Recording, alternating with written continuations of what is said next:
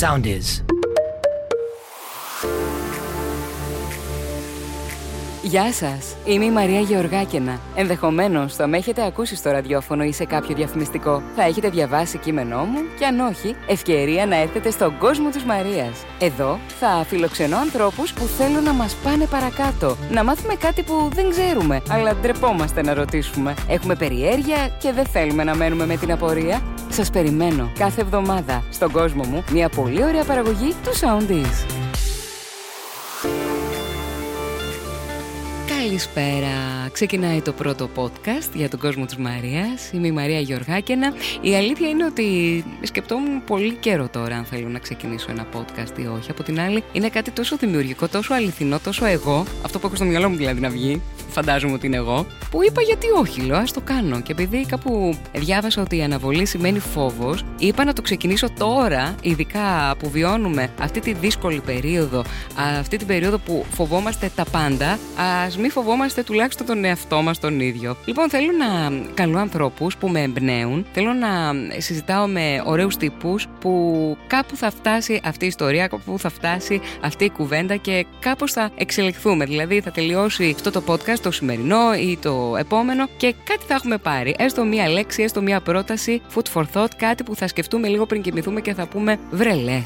Γι' αυτό το πρώτο λοιπόν podcast αποφάσισα να έχω καλεσμένο έναν άνθρωπο τον οποίο πρώτη φορά τον βλέπω στη ζωή μου. Τον έχω παρακολουθήσει όμως στο YouTube, έχω παρακολουθήσει λιγάκι τη δουλειά του. Είναι ο Χρήστος Παπανίκας, συνειδητής του Men of Style και θέλω να σας πω ότι το Men of Style είναι μια εταιρεία που βοηθάει τον άντρα για να βελτιώσει τις σχέσεις του με την γυναίκα. Οπότε να πω καλησπέρα στο Χρήστο. Καλησπέρα Μαρία, σε ευχαριστώ πολύ. Ευχαριστώ εγώ. Δεν είναι τυχαίο το ότι κάλεσα εσένα για πρώτη φορά, γιατί θεωρώ ότι είναι πάρα πολύ σημαντικό το ότι η ματιά σου και η ματιά γενικά του Mevron of Style, γιατί είσαστε τρία αγόρια, εσύ ο, ο Σπύρος και ο Ανέστης, και ο Ανέστης αγαπάτε τη γυναίκα και αυτά τα λέγαμε και λίγο πριν off the record. Όταν βλέπω λοιπόν τέτοιους άντρες να μιλάνε όμορφα για τη γυναίκα, θέλω να ανοίξω όλα τα μικρόφωνα του πλανήτη και να ακουστείτε. Ήθελα λοιπόν να ξεκινήσουμε με κάτι που διάβαζα που το είχε γράψει στο Instagram υπέρθηκα 77, δεν την ξέρω αλλά μου αρέσει έτσι όπως γράφει, που γράφει. Υπέρθηκα 77, ναι. Είδος υπό εξαφάνιση ο άντρας που έχει τη μαγιά να προσεγγίσει αυτή που γουστάρει. Και ακόμη πιο σπάνιος αυτός που όταν την κερδίσει θα κάνει τα πάντα για να την κρατήσει. Και ξεκινάμε τώρα το σχολιασμό. Μάλιστα. Βασικά όλο το μήνυμα είναι πολύ καλό. Έτσι είναι ωραίο. Είναι ρομαντικό. Ε, αυτά τα ρομαντικά μας έχουν φάει με τις γυναίκες. Τα ρομαντικά αρέσουν, το καταλαβαίνω. Στο πρώτο κομμάτι συμφωνώ απόλυτα, διότι δυστυχώς οι άνθρωποι και γενικότερα, ειδικότερα οι άντρες, έχουν σταματήσει να προσεγγίζουν πια face to face, πρόσωπο με πρόσωπο, μια γυναίκα που τους αρέσει και φυσικά σε αυτό έχει παίξει τεράστιο ρόλο και το κομμάτι των μέσων κοινωνικής δικτύωσης στα social media. Θεωρούμε ότι είναι πολύ πιο εύκολο, πολύ πιο γρήγορο, πολύ πιο πρακτικό και βολικό να πούμε ένα Γεια σου, τι κάνεις, σε ένα μήνυμα που θα στείλουμε στο Instagram ή στο Facebook, παρά να πούμε ένα γεια, τι κάνεις, είμαι ο Χριστός, σε είδα, μου άρεσε και ήθελα να σου πω ένα γεια. Από κοντά. Κοίταξε, η αλήθεια είναι ότι, ας πούμε, αν το πάρω σε προσωπικό επίπεδο, εγώ είμαι στη δουλειά, πηγαίνω στο, μέχρι το σούπερ μάρκετ, δεν βγαίνω ιδιαίτερα και ειδικά τώρα λόγω κορονοϊού. Δεν είμαστε και μέσα στις εξόδους. Πού θα με βρει κανείς; Αναγκαστικά μπαίνει στο Instagram μου λέει Γεια. Όχι ότι θα απαντήσω σε όλους. Βεβαίως. Αλλά τι να κάνει; Θα σου πω. Αν θέλει κάποιος να στείλει μήνυμα μέσω Instagram ή μέσω Facebook, να στείλει. It's okay. Το θέμα ποιο είναι; Αργά ή γρήγορα θα συναντηθείτε από κοντά. Και εκεί θα αρχίζεις να καταλαβαίνεις με τι άνθρωπο έχεις να κάνεις. Γιατί υπάρχει περίπτωση στο σύνολο της επικοινωνίας μας και της ζωής μας να στηριζόμαστε στο φλερτ, στα social media. Και οι επικοινωνιακές δεξιότητες που χρειάζονται για μια επικοινωνία face to face δεν είναι οι ίδιες. Χρειάζεται να φλερτάρουμε και να μιλάμε και γενικότερα με ανθρώπους, γιατί η θετική κοινωνικοποίηση είναι σως, αλλά και με γυναίκες που μας αρέσουν. Είτε την είδαμε στο δρόμο, μπορεί να την είδαμε σε κάποιο μπαρ, μπορεί να την είδαμε ενώ περπατούσε και θέλαμε να της πούμε ένα γεια. Μίλα. Ένα γεια δεν ξέρεις ποτέ που θα σε πάει. Αλλά Ωραία, πες... είμαι σε ένα μπαρ. Πες είναι όλα ανοιχτά και όλα τέλεια και όλα. Mm-hmm. Εμένα προσωπικά δεν έρχονται εύκολα. Δηλαδή είμαι τώρα με τις φίλες μου. Και... Τι στέλνεις, στέλνεις περίεργα εγκεφαλικά κύματα; Όχι, εγώ τους καταλαβαίνω τους άντρες. Είμαι τώρα με τις φίλες μου, έτσι τρει-τέσσερι φίλες. Πίνουμε τον καφέ μας και πίνουμε το πόντο μας. Να έρθει κάποιος να μου μιλήσει εμένα. Γιατί να μην έρθει να Δεν έχει συμβεί ποτέ, θέλω να σου πω. Ναι. Εκτός και από το. Ε, ήμουνα 20 χρονών και ήμουνα στο, σε κοκτέιλ, ξέρω εγώ, σε άλλη φάση, σε νησί. Δεν συμβαίνει. Κακός. Πρέπει να Κακός, ε. ξεκινήσει να συμβαίνει, βέβαια. Είδες και, και μου φαίνεται και φυσιολογικό που δεν έρχονται. Έχω βέβαια πάρα πολλά μηνύματα στα social. Από, την άλλη, προτιμάς; από την άλλη, εντάξει, δεν μπορώ να απαντήσω, ούτε βγαίνω φυσικά με κάποιους αγνώστους. Εγώ έτσι, κάποιοι ε, δεν ε, το κρίνω. Μάλιστα. Πολλές γυναίκες βγαίνουν από τα social, δεν έχω κανένα. Απλά εμένα δεν μου βγαίνει να, Ναι. να συναντηθώ κάποιον μη γνωρίζοντάς τον, μιλώντας στα social.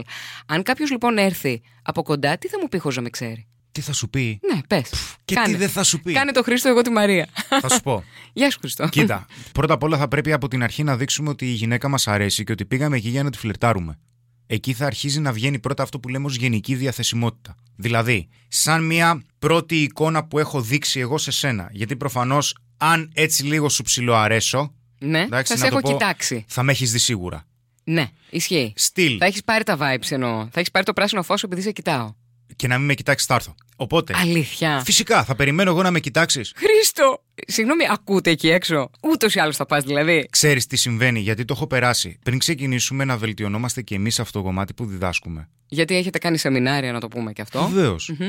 Ήμουνα χάλια. Και έλεγα ότι αν με κοιτάξει θα πάω. Το θέμα είναι ότι με κοίταζε και δεύτερη φορά και Ναι. τρίτη φορά και τέταρτη φορά και δεν πήγαινα. Ε, μετά έφευγε η γυναίκα, πήγαινα σπίτι με νεύρα. Πόσες φορές θα χρειαστεί να σε κοιτάξει μια γυναίκα, θα τι μετράς; Και πες ότι δεν σε κοιτάει, ή σε έχει κοιτάξει μια φορά. Πόσο θα χρειαστεί να περιμένεις τη ζωή για να κάνεις αυτό που θέλεις; Μέχρι πότε θα μένεις μόνος σου; Η μοναξιά κοστίζει και αυτό δεν το καταλαβαίνουμε. Ανταλλάζουμε έναν πόνο για έναν άλλο. Θα έχεις τον πόνο της πιθανής απόρριψης.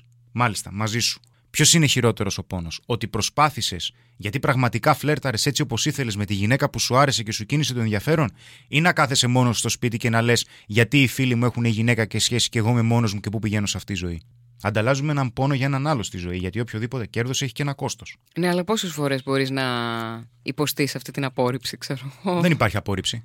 Εκείνη την ώρα έρχεσαι, μου μιλάς. Καταρχάς δεν μου είπες πώς, που θέλω να το συζητήσουμε αυτό. Δεν θα στα πω όλα, γιατί θα χρειαστεί να παρακολουθήσει σεμινάρια. Από κάποια στιγμή είναι απόρριτα. Κάποιες πληροφορίες είναι Εντάξει, απόρριτες. πες ένα Από τώρα κάποια στιγμή και μετά. για το πρώτο μου podcast που σε κάλεσα. Τι σε κάλεσα να μας πεις έτσι, γενικά πήγαινε; Ευχαριστούμε πολύ, σου λέω και εγώ πήγαινε.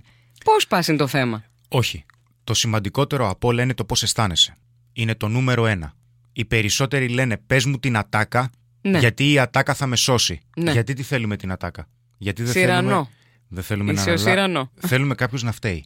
Εκτός από εμάς. Α, Είναι πολύ πιο εύκολο να κατηγορήσω την ατάκα παρά το ότι έτριβα νευρικά τα χέρια μου. Έτρεμα. Ήμουν πάρα πολύ νευρικός. Υδρόνα, που στην αρχή μπορεί να συμβαίνει. Μίλαγα πάρα πολύ γρήγορα. Όταν σου μίλαγα, κοίταζα κάτω, λες και μου έχει πέσει κανένα ευρώ και το έχει χάσει. Δεν συστήθηκα στη φίλη σου.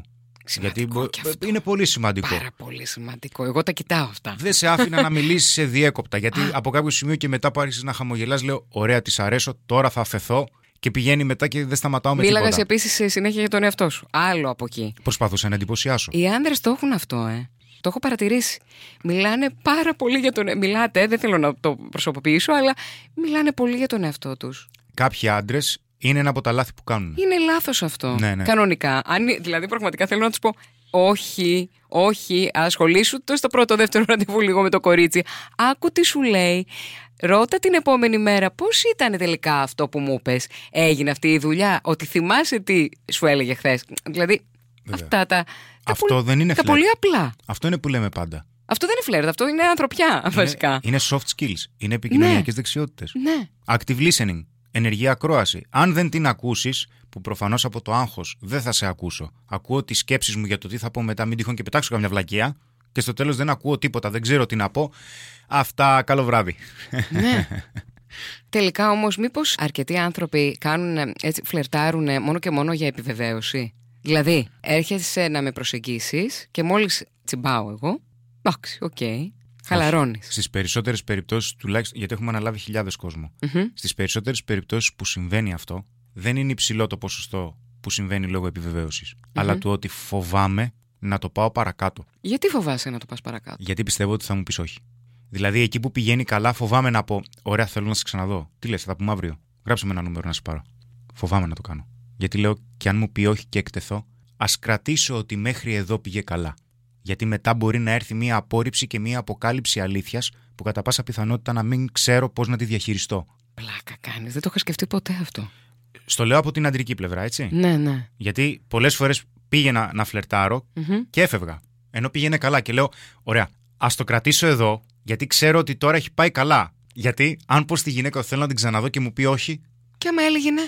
το θέμα είναι ότι το μυαλό, ο εγκέφαλός σου, όταν πάει να εντοπίσει κάτι άγνωστο, επιδιώκει την ασφάλεια. Τι θα κάνω για να μείνω ασφαλής, όχι τι θα κάνω για να εξερευνήσω το άγνωστο. Για να δω αν εν τέλει με ευνοεί ή όχι. Να σου πω ότι έχει να κάνει τώρα με την εξωτερική εμφάνιση, γιατί το συζητούσαμε τώρα προχθές στο τηλέφωνο και σου λέω ωραία να το πούμε και στο podcast. Έχεσαι εσύ να μου μιλήσεις και δεν μου αρέσει εξωτερικά.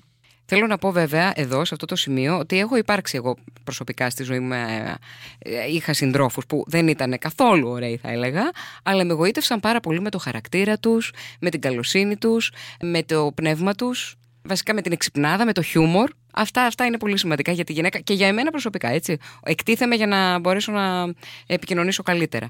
Όμως, χωρίς να σε ξέρω και χωρίς να σου έχω δώσει τη δυνατότητα να μιλήσουμε, έρχεσαι εκεί που είμαι, σε αυτό το μπαρ λοιπόν, και μου μιλάς. Αλλά δεν μου αρέσει εξωτερικά. Πώς μπορείς να με προσεγγίσεις και πώς θα δώσουμε τη δυνατότητα σε κάποιον άνθρωπο που δεν είναι στα δικά μας εξωτερικά κριτήρια; Δεν ξέρω πώς να το πω. Α πούμε, σου πω. εμένα μου, μου, μου αρέσουν οι, οι πάρα πολύ ψηλοί. Έχω υπάρξει με πάρα πολύ κοντούς. Ναι. Αλλά το κέρδισαν, θέλω να πω. Με άλλα πράγματα. Ή Πώς θα μπορεί του να- δώσω τη ή μπορεί να μην δυνατότητα. σ' αρέσουν τόσο υψηλοί όσο νομίζεις; Α, δεν ξέρω. Σωστό και αυτό. Από την άλλη, αρχικά να ξεκαθαρίσουμε κάτι. Εντάξει. Δεν έρχομαι να σε προσεγγίσω για να σου αρέσω. Έρχομαι να σε προσεγγίσω επειδή μου αρέσεις. Δεν έρχομαι να σου πουλήσω κάτι. Έρχομαι να σου εκφράσω το ενδιαφέρον μου αυθεντικά και όσο καλύτερα μπορώ, γιατί έρχομαι για να γίνει η βραδιά και των δυο μας καλύτερη και ακόμα και αν δεν γίνει κάτι, να πούμε ότι περάσαμε καλά. Ωραία προσέγγιση. Έρχομαι για να σε γνωρίσω Για σένα. και για να δω αν θέλω να βγω μαζί σου πρώτο ραντεβού. Γιατί μπορεί και εσύ τελικά. Δεν να έχουμε έρθεις κριτήρια. να- Ακριβώς, να έρθεις να μου μιλήσεις, γιατί μπορεί να σου αρέσει εξωτερικά, αλλά τελικά να μην υπάρχει η ωραία επικοινωνία, η χημεία στο λόγο. Θα μου πεις τώρα, κάτσε ρε φίλε, περίμενε. Μήπως παρά είσαι υπερόπτης και εγωιστής, για να το ξεκαθαρίσω. Οι περισσότεροι προσπαθούμε να κάνουμε τα πάντα για να αρέσουμε στους άλλους και μπορεί να απευθυνόμαστε στο λάθος άτομο. Το ότι μου αρέσει εμφανισιακά δεν σημαίνει ότι μου ταιριάζεις από θέμα χαρακτήρα. Μπορεί να είσαι ένα άτομο τοξικό. Γιατί να προσπαθήσω να σε κερδίσω αν πρώτα δεν σε μάθω; Τι σημαίνει τοξικό; Είναι ένα άτομο το οποίο σου δημιουργεί κάποια συναισθήματα τα οποία είναι και χειριστικά. Δηλαδή, είναι ένα άτομο το οποίο σε κριτικάρει συνεχώς, οτιδήποτε και αν κάνεις δεν είναι ποτέ αρκετό, σου προκαλεί συνήθως ενοχές ή σε έχει συνέχεια να ακροβατείς μέσα σε συγκεκριμένα συναισθήματα φόβου για το αν θα συνεχίσει να είναι δίπλα σου ή όχι. Ή θυματοποιείται. Είναι, είναι, πολλά. είναι πολλά. Οπότε έρχομαι γιατί μου αρέσεις και για να δω αν όντως μπορεί να υπάρχει μια συνέχεια γιατί η συμβατότητα χαρακτήρων είναι καθοριστικό. Τώρα, όσον αφορά για την εξωτερική εμφάνιση, τα δεδομένα είναι πολύ συγκεκριμένα. Έτσι. Στην εξωτερική εμφάνιση μετράνε στο πρόσωπο οι γωνίε για τη γυναίκα, οι γωνίε στο πρόσωπο, γιατί είναι σημάδι το οποίο δείχνει αρενοπότητα, Αλήθεια. και ταυτόχρονα έχουμε να κάνουμε με την αναλογία ώμου μέσης. Δηλαδή, όσο πιο φαρδιά είναι η πλάτη μας, τόσο Ναι. καλύτερο είναι. Στη συνέχεια έρχεται το ύψος, μετά έρχεται χέτη, πυκνό μαλλί, βιολογικά πάντα, εξελικτικά, και μετά έχουμε να κάνουμε με την οδοντοστοιχεία, λευκά δόντια. Όλα αυτά επικοινωνούν στη γυναίκα ένα υγιές ή ισχυρό γονίδιο. Ταυτόχρονα όμως, επειδή βρισκόμαστε και σε μια σύγχρονη κοινωνία, γιατί δεν θα με χρειαστείς για να κουβαλάω πέτρες και να κόβω δέντρα. Έτσι; Σίγουρα. Ένα σημάδι, εκπληκτικό σημάδι ικανότητας επιβίωσης είναι οι επικοινωνιακές δεξιότητες. Τι να την κάνεις στην εξωτερική εμφάνιση και το ύψος αν δεν μπορώ να μιλήσω; Αν δεν μπορώ να στηριχτώ στον εαυτό μου. Δεν το συζητώ. Αν δεν μπορώ να πάρω ρίσκα, αποφάσεις. Αν δεν μπορώ να είμαι ανεξάρτητος και εξαρτάμαι από σένα. Αν συνεχώς είμαι χειριστικός ή προσπαθώ να σε ελέγχω γιατί φοβάμαι μην τυχόν και φύγεις. Τι να την κάνεις Αν δεν λες την φανταστική ατάκα, εγώ είμαι εδώ. Δεν θα χρειαστεί να το πεις. Α, Θα χρειαστεί η γυναίκα να γνωρίζει με πράξεις πως ό,τι και αν γίνει θα Είσαι είσαι εκεί. εκεί, αλλά επειδή το κέρδισε. εκείνη. Βεβαίως. Α, Γιατί προσφέρουμε στους ανθρώπους που είναι κοντά μας έναν κόσμο αξίας και ένα περιβάλλον το οποίο είναι απίστευτο. Αλλά θα χρειαστεί και εκείνοι να κάνουν κάτι για να το κερδίσουν, που αυτό είναι και το δεύτερο μέρος του μηνύματος της πέρδικας. Έτσι. ναι, ναι. Που σου ναι. λέει να κάνει τα Πώς; πάντα για να με κρατήσει. Μμ. Βεβαίως, θα κάνω τα πάντα για να κρατήσω έναν άνθρωπο ο οποίος μου δείχνει και εκείνος ότι θέλει πολύ να είναι μαζί μου και είμαι ξεχωριστός κι εγώ για αυτόν. Δεν θα κάνω τα πάντα για έναν άνθρωπο να μείνει μαζί μου, αν δείχνει ότι δεν θέλει. Εντάξει, όμως μέσα στην καθημερινότητα καταλαβαίνεις ότι μ, είναι κάπως λίγο δύσκολα τα πράγματα. Πολύ απλά είναι. είναι Χαλαρώνουμε, πάρα πολύ απλά. χαλαρώνουμε, το χαλαρώνουμε. πιο δύσκολο, ξέρεις ποιο είναι, ότι δεν ξέρουμε τι θέλουμε. Αυτό είναι το πιο δύσκολο. Όλος ο κόσμος ξέρει πολύ καλά τι δεν θέλει. Είναι πολύ δύσκολο να ξέρουμε τι θέλουμε. Γι' αυτό και είμαστε οι περισσότεροι αναποφάσιστοι. Δεν ξέρουμε ποιες είναι οι πραγματικές μας επιθυμίες και κατά πάσα πιθανότητα δεν τις εκφράζουμε ποτέ.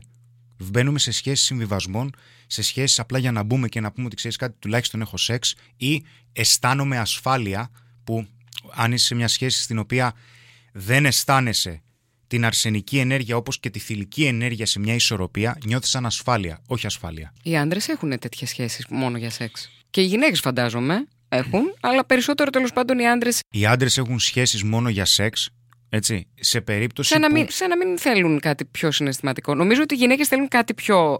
Το ρομάτζο το θέλουν περισσότερο πάντως. Στο δικό μου κόσμο, δεν ξέρω. Το ρομάτζο Όχι. είναι ελκυστικό για τους ανθρώπους που βρίσκονται υπό έλλειψη. Βρίσκονται σε έλλειψη. Σε έλλειψη; Τους λείπει κάτι. Το ρομάτζο τι σημαίνει; Εγώ είμαι συνέχεια στο ρομάτζο. Τι έλλειψη έχω. όχι, όχι. Το ρομάτζο για εσένα ναι. το αντιλαμβάνεσαι συνειδητά ότι είναι κάτι ωραίο γιατί μου δείχνει ότι είμαι ξεχωριστή. Εντάξει. Ναι, ναι. Στο τέλος της ημέρας όμως έχουμε πολύ συγκεκριμένα δεδομένα. Μμμ. Οι άντρες έλκονται από την εικόνα, οι γυναίκες από την ιστορία. Το ρομάτζο. Φυσικά από την ιστορία. Α, μπράβο. Ευχαριστώ, Χριστό. Εννοείται από την ιστορία. Εντάξει. Ναι, ναι. η ναι. ιστορία τι σημαίνει όμως; Μμ. Η Μμμ. ιστορία συμβολικά σημαίνει πράγματα. Δηλαδή, Έχεις μία ιστορία να μου πεις για εσένα; Και κατά πάσα πιθανότητα είσαι και ο ήρωας αυτής. Ναι. Γι' αυτό είναι το ρομάτζο. Ότι μπορείς να παλέψεις με δράκους. Ότι όταν θα έρθει η ώρα θα μπεις μπροστά από εμένα. Γιατί; Για να με προστατεύσεις. Αυτός ο συμβολισμός δημιουργεί το ρομάτζο. Όταν όμως κάποιος στηριχθεί σε αυτό για να κερδίσει μία γυναίκα χωρίς να έχει άλλα χαρακτηριστικά, δεν θα δουλέψει. Δεν δημιουργεί έλξη οι βόλτες στην παραλία και τραγούδια με κιθάρες όλη μέρα και τα τρομερά τα ποίηματα. Όχι, όχι. είναι και κάπως πάπυροι. κουραστικό. Ναι, λοιπόν, ναι. γιατί αρχίζεις και λες ότι ξέρεις τι, σε παρακαλώ, δώσε μου αποδοχή. Κάνω τα πάντα για να σε κερδίσω. Και η γυναίκα τι λέει, Μα γιατί να κάνεις τα πάντα για να με κερδίσεις, δεν έχεις ζωή. Από μένα εξαρτάται η ευτυχία σου. Δεν είσαι ανεξάρτητος. Και λέει άλλος, Μα αφού της φέρθηκα καλά, γιατί έπεσε η έλξη. ναι. Γιατί υπάρχουν κάποιες δομές που χρειάζεται να τις γνωρίζουμε. Γιατί στο τέλος της ημέρας η γυναίκα έλκεται και θέλει έναν νικητή. Πολύ ωραίο αυτό.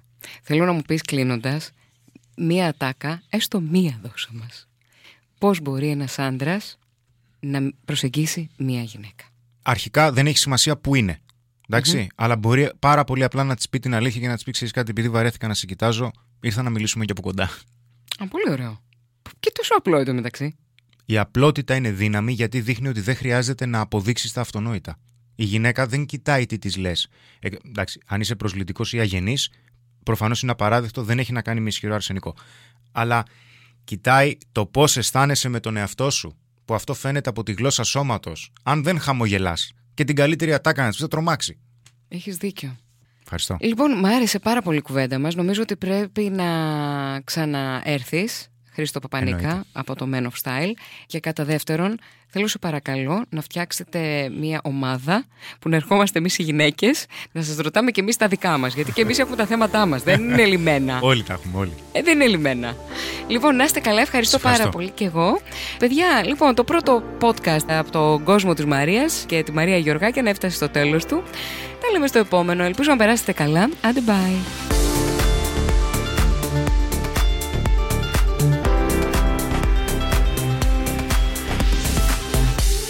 Ακολουθήστε μας στο Soundees, στο Spotify, στο Apple Podcasts και στο Google Podcasts.